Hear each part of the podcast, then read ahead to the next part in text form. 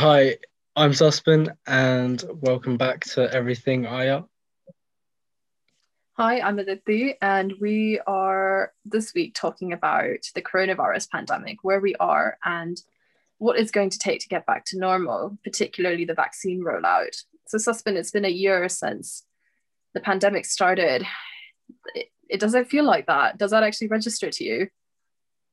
Um, in a, yes, it does register, but also feels like it's been a lot longer.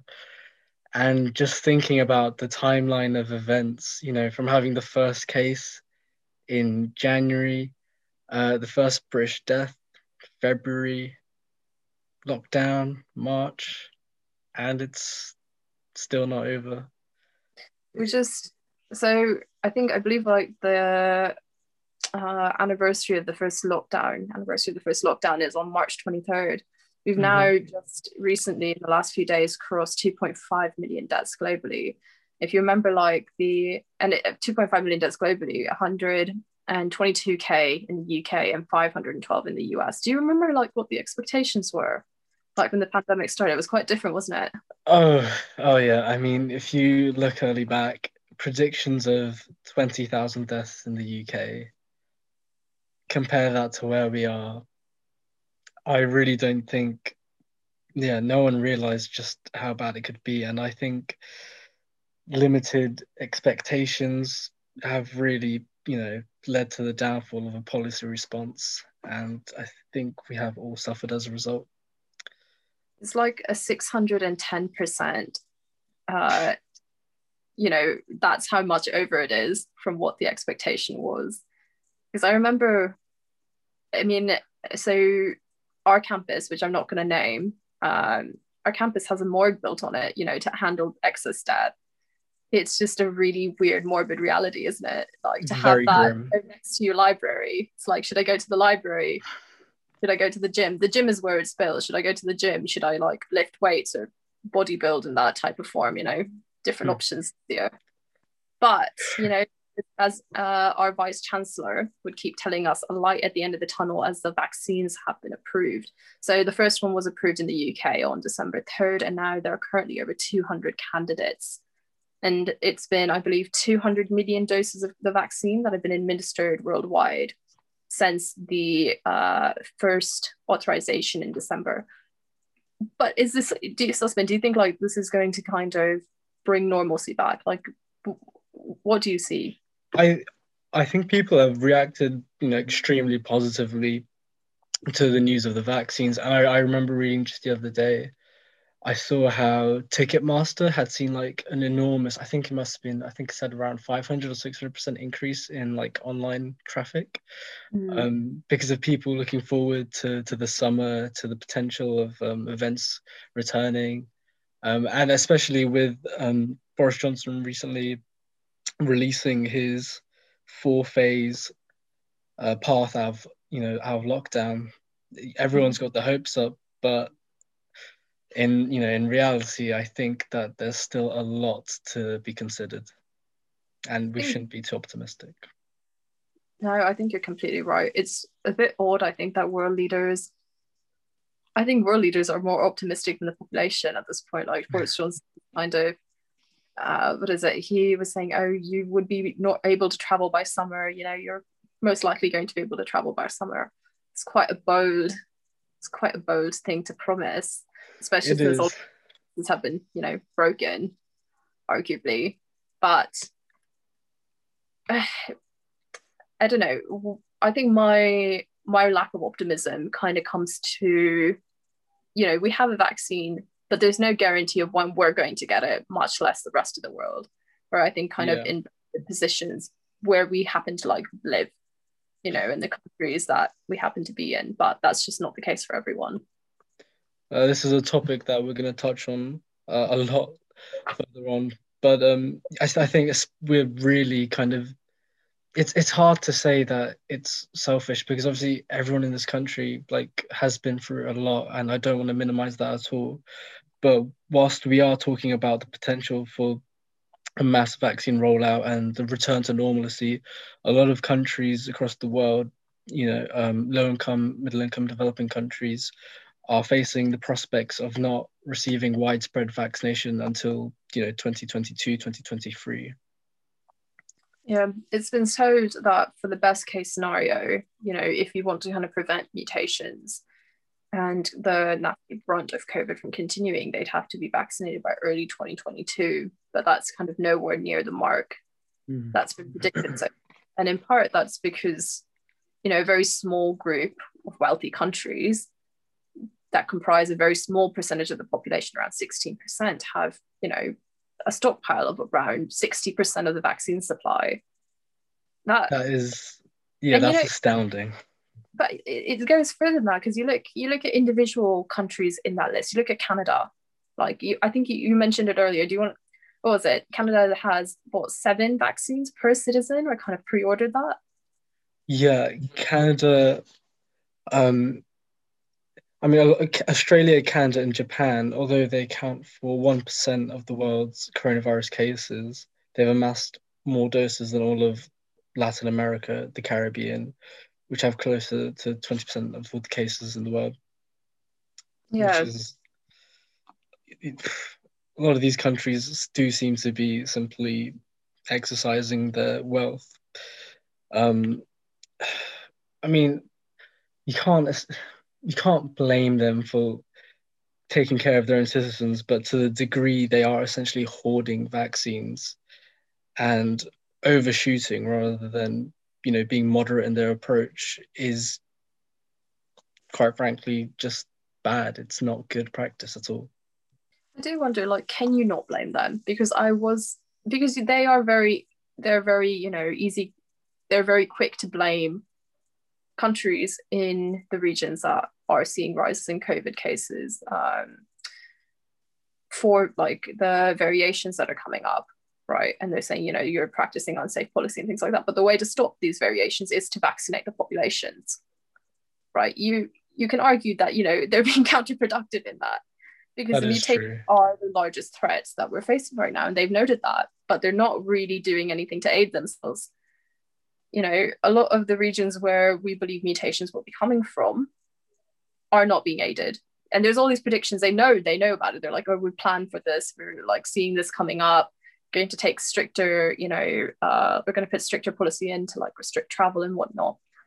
But that seems that seems like cleanup rather than you know actually dealing with it and making sure that those variations are limited as possible by vaccinating mm. these areas because it's been it was uh, reported i believe by um, the world health organization that we do currently have the vaccine supply to you know vaccinate everyone globally um, by the set date if wealthy countries in the west are willing to share I, so, I guess i should yeah i mean i suppose that's the issue with vaccine nationalism which is mm. what you might want to call the action that these countries are taking whereby you know they're signing agreements with pharmaceutical companies to supply their own populations um, ahead of other countries, which, as you've you know quite well pointed out, is rather short-sighted when we're considering that the virus doesn't quite behave according to these principles. That the virus will not respect, you know, sovereignty, national boundaries. It will spread regardless, and it will mutate. It's just, yeah, like at the moment, I, I do remember like I believe it was Korea at the start of the pandemic. They managed to curtail it quite well, and there was one person, like a one patient who kind of was out of order, and then they saw you know a reemergence in COVID. That's what we're going to see. You know, if we don't kind of have global vaccination, doesn't matter if your com- uh, country is vaccinated. We live in a globalized society, and that is what returning to normal means returning to mobility, returning to kind of those globalized patterns. And that's not going to fly very well. If you don't have kind of vaccine equity, you can't return to normal in those cases. But, you know, you can, there's been, there's been arguments that, you know, you need to cut Western countries slack. They've been, while they might not be sharing their own vaccines, they, they're investing in the initiative of COVAX, you know, to kind of bring vaccines globally and try and fight inequality. But is it really working? Like, is it really working at all? I mean, COVAX is a you know it's it's an initiative that should be supported. And in in principle it is the right initiative by pooling together resources especially from uh, more wealthier better off countries um, in the interests of less economically developed countries to share the vaccine that way.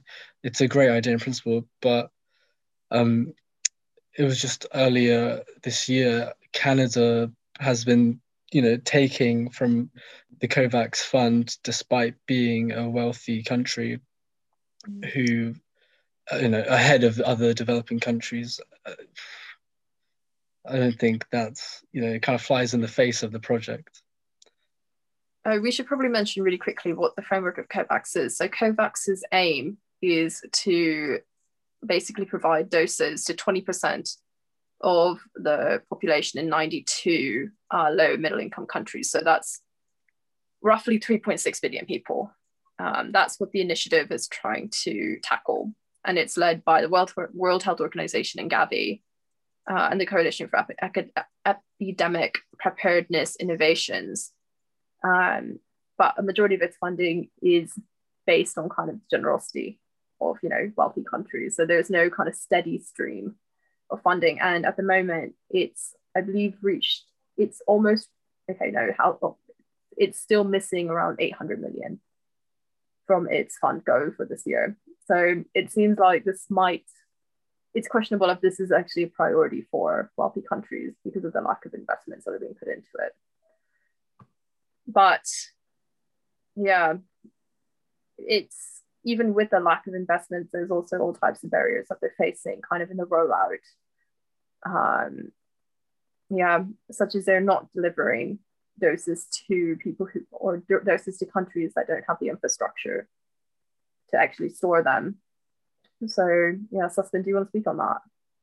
Yeah, um, I mean, uh, quite a few of the vaccines require very specific uh, storing. Um, so they require cold storage, um, which a lot of countries don't have the facilities to kind of handle and manage, uh, which is a real issue. Um, have there's the AstraZeneca vaccine, which doesn't require that, but is you know in a seeing a lot of demand, and it's actually had to um, revise those production output estimates uh, to the annoyance of a lot of countries and to a lot of mm-hmm. tension. I think there's at the moment the main kind of vaccines that are often talked about is Pfizer, BioNTech, Moderna, uh, AstraZeneca, and you know two of those require cold storage, and two of those are two dose, like two shot vaccines. But I, I don't know. I was looking up how cold you have to store that. Um, and I apologize to, I guess, everyone not in the US because it is in Fahrenheit, but it's negative 80 degrees Fahrenheit. That's what you have to store it in. For context, 32 degrees is zero degrees Celsius.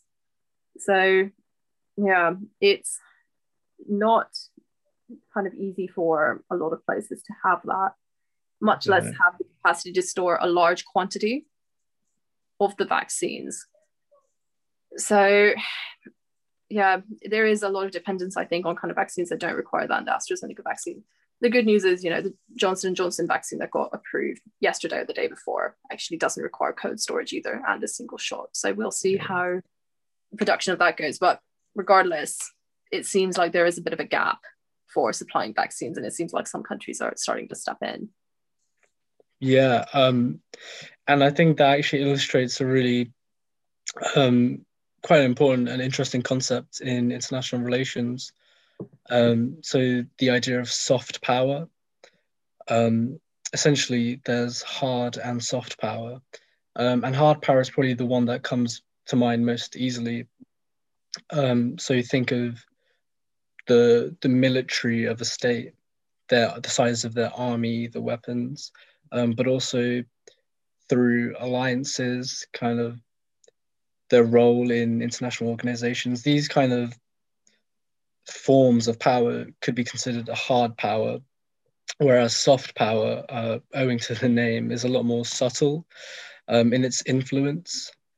Um, and this whole, you know, COVID 19 and the vaccines have kind of illustrated the soft power of certain countries. So, such as Russia, they've been able to wield soft power um, by offering essentially vaccine, you know, partaking in vaccine diplomacy along with countries such as India. Um, and, you know, by offering the vaccine to countries, whereas uh, countries such as the United States and the UK, whilst they're engaging in vaccine nationalism and focusing inwards, countries like Russia and China, India, they're able to influence other countries by essentially just giving them vaccines. Mm. Yeah, and a lot of countries, you know, they might not actually trust this vaccine, but they they feel like they have their hands tied behind their back. Uh, and it, it goes so far as you know um, yeah at the moment it there's just not a lot of options and the crisis is kind of getting worse and worse by the day uh, but in demonstrating the soft power russia and china and india are kind of facing some logistical issues at this point for example they may have overpromised to countries that they're giving vaccines the amount they can give because they haven't been able to vaccinate their entire population yet and are actually running into logistical issues in ensuring they have both for their population and to export outwards. Uh, and it also is becoming an issue in Russia in particular, uh, a kind of trust between the citizens and the government in believing this vaccine. So in Russia, uh, only 2.2 million Russians have been vaccinated so far for the first dose. And yeah, there's just a lot of distrust between Russian citizens and the government. And you know, if this is kind of within the state, this also shows outwardly. In Brazil, for example, they've claimed that there's a large distrust for the Russian vaccine, and people are, you know, cautious and kind of weighing out their options of whether to get it or not. But it is coming down to the point that everyone is rushing to get back to normal. There's a question of, you know, do you have time to ask these questions? Do you kind of, you know, almost in a way shut up and take it? And for that reason, a lot of countries feel like their choice has been curtailed by kind of the lack of option and the lack of and kind of the strangulation of supplies that you know they have to just accept this but yeah it's it's a really interesting way to conduct diplomacy in particular uh you know when we think of soft power we think of know, they might be a little bit more agreeable to things that the country the country that's kind of demonstrating this power wants. Uh, the example of India is really interesting. India has a 49 country vaccine program called the Friendship Program. So, one of the uh, nations that they'd like to help is the Seychelles, and they've only suffered a single COVID death, but they've already received 150,000 free vaccine doses from hmm. this program. And it has been reported that India's been looking to establish a military presence there to keep tabs on India's uh, on China's Indian Ocean activities. So the Seychelles Islands have rejected this, you know, kind of um, uh, proposal before, but there is an idea that the locals might change their minds due to kind of this um, power that India is using to kind of vaccinate them and make sure that they're, I guess, in a way, being looked after, because there is a lack of U.S and the West, I guess, doing the so and so called humanitarian role in this pandemic now. Again, you know, that's the short sightedness of vaccine nationalism because whilst, you know, they're focusing on themselves, other countries are able to step in essentially. And yeah, again, that's with potentially strings attached. So it's it's worth considering. Um, China as well. Their um, overtures. Uh, I think they've got a long way to go, even with um, their donation of vaccines, given a, lo- a lot of blame, um, I think perhaps rightfully, should be cast on China's initial handling. So even with the vaccine diplomacy going on, I think they've got a long way to go uh, before they can really regain that trust. But I think, given the dire situation, a lot of countries will ignore that and gladly take the vaccine donations that they give. Mm. you see that like again widely with uh, you see that widely with Russia and the EU as well. You know, there's a lot of distrust of Russia in the EU, but there's been fragmentation of EU countries now accepting the vaccine, the Russian vaccine, uh, because of I think the EU's slow rollout. And there is this idea of you know what what does how does this change Russia's influence in the region? Yeah, the EU is a really interesting country to well country. the EU is a, is very interesting to look at, given you've got 27 countries there.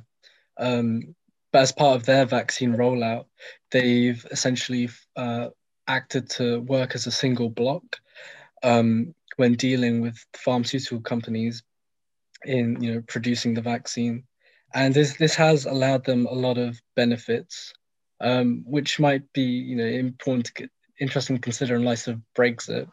So the EU's managed to secure vaccines at a lower rate than countries like the UK and America. Um, and they've also achieved better terms in terms of the the the, the legalities of vaccines and, and like the liabilities that come with it. Um, and I, I read this Politico article, which essentially said, I, I believe it quoted a EU diplomat who said you know, God knows what like the UK and America has agreed to in, in terms of those legalities. However, this has come, you know, given there are 27 countries, given they are working as a single block, there is a lot of bureaucracy and it's been a very slow process and it hasn't been a full it hasn't been a united process the full time either um, countries especially germany um, France, they've essentially acted bilaterally and engaged with the pharmaceutical companies uh, on a one-to-one basis, um, dis, you know, showing disunity, and there's a lot of, and this is amongst other countries as well. So it hasn't been a full effort. Yeah, I mean, as uh, the Hungarian president Viktor Orban said there is no such thing as a Eastern vaccine or Western vaccine. There are only good vaccines and bad vaccines, and countries are having to fight that for themselves and you know get to that end.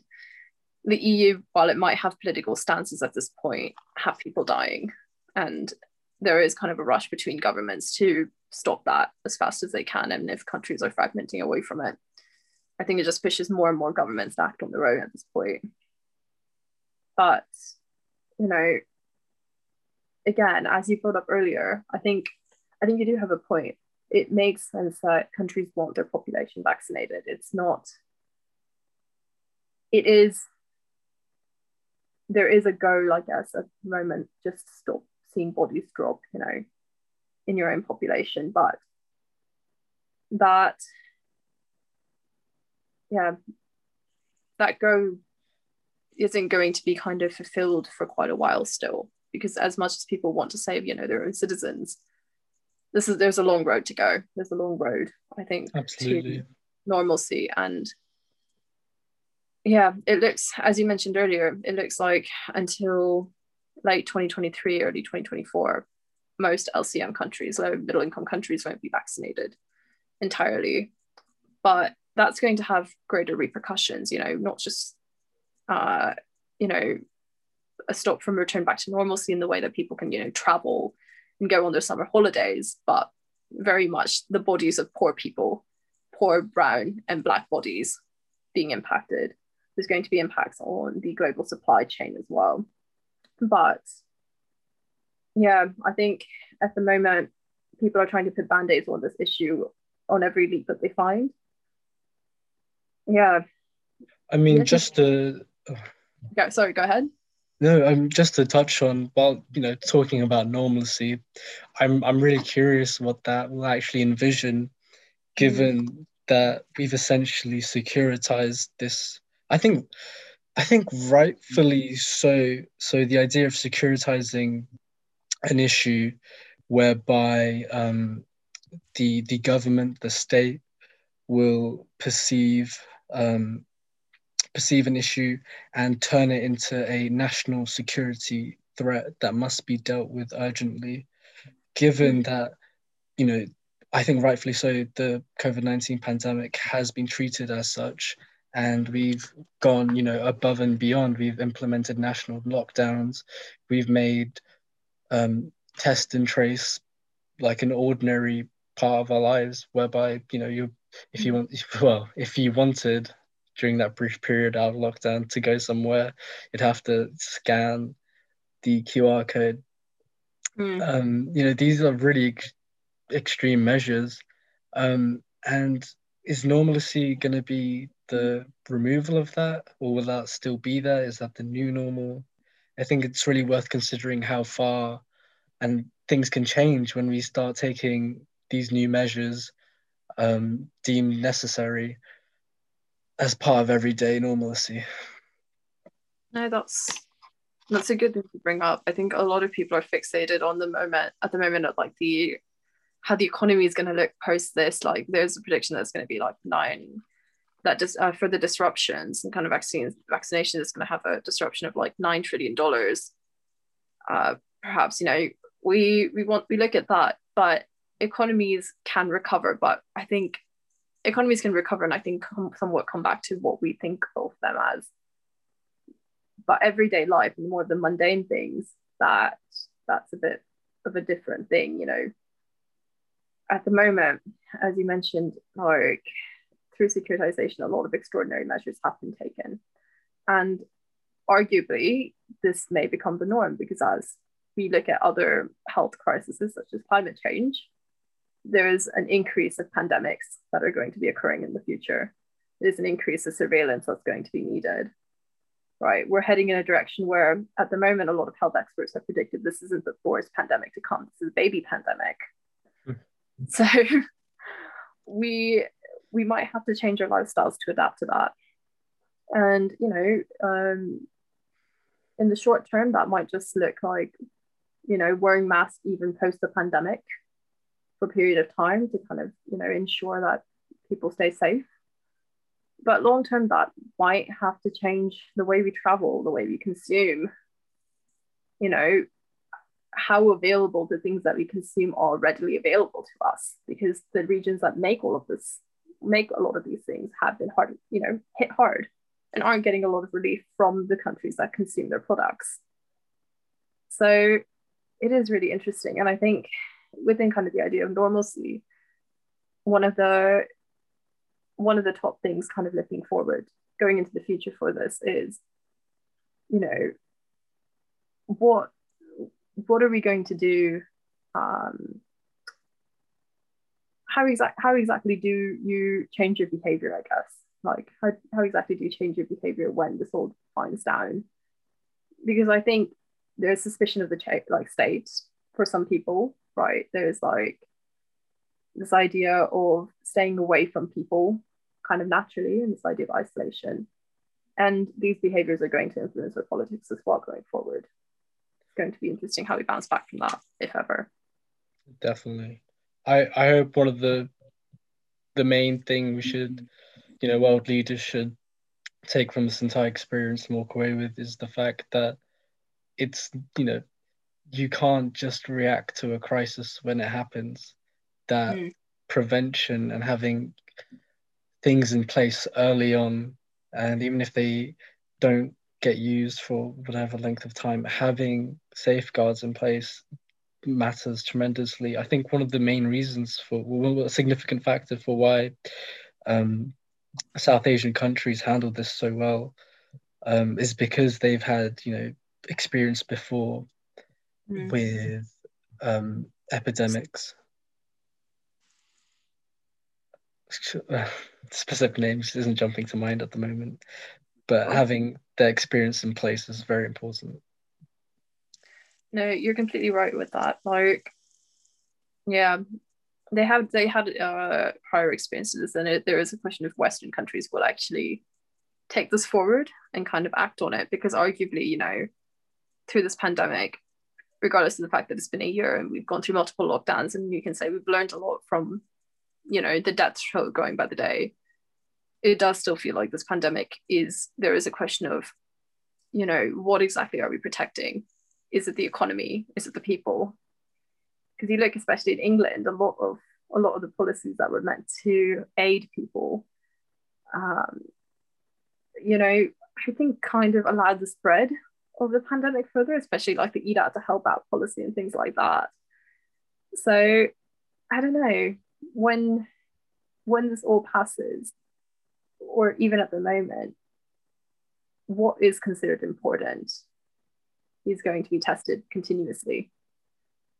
Um, and there is kind of no no easy way to kind of figure out how to balance everything again. I think there is a question of if you're going to put economics at the top, if we're going to see something like this come up again and again and again.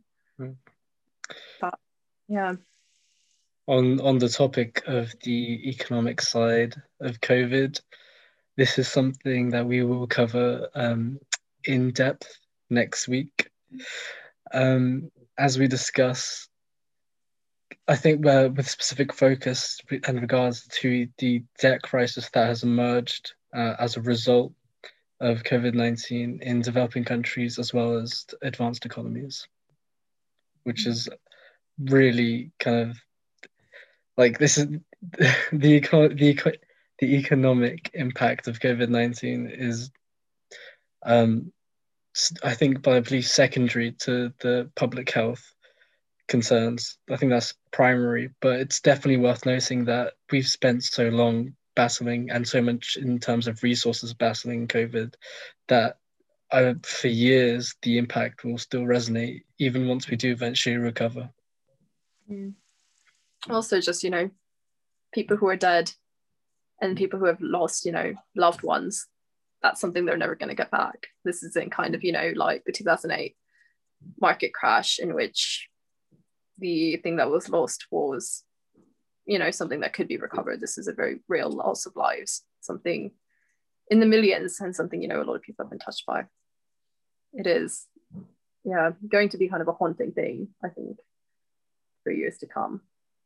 But on that note we should yeah we should maybe give our audience a bit of time to digest our podcast and a little bit of recovery time until next week then. Yeah. Let's wrap it up. All right. Thanks for tuning in. Goodbye.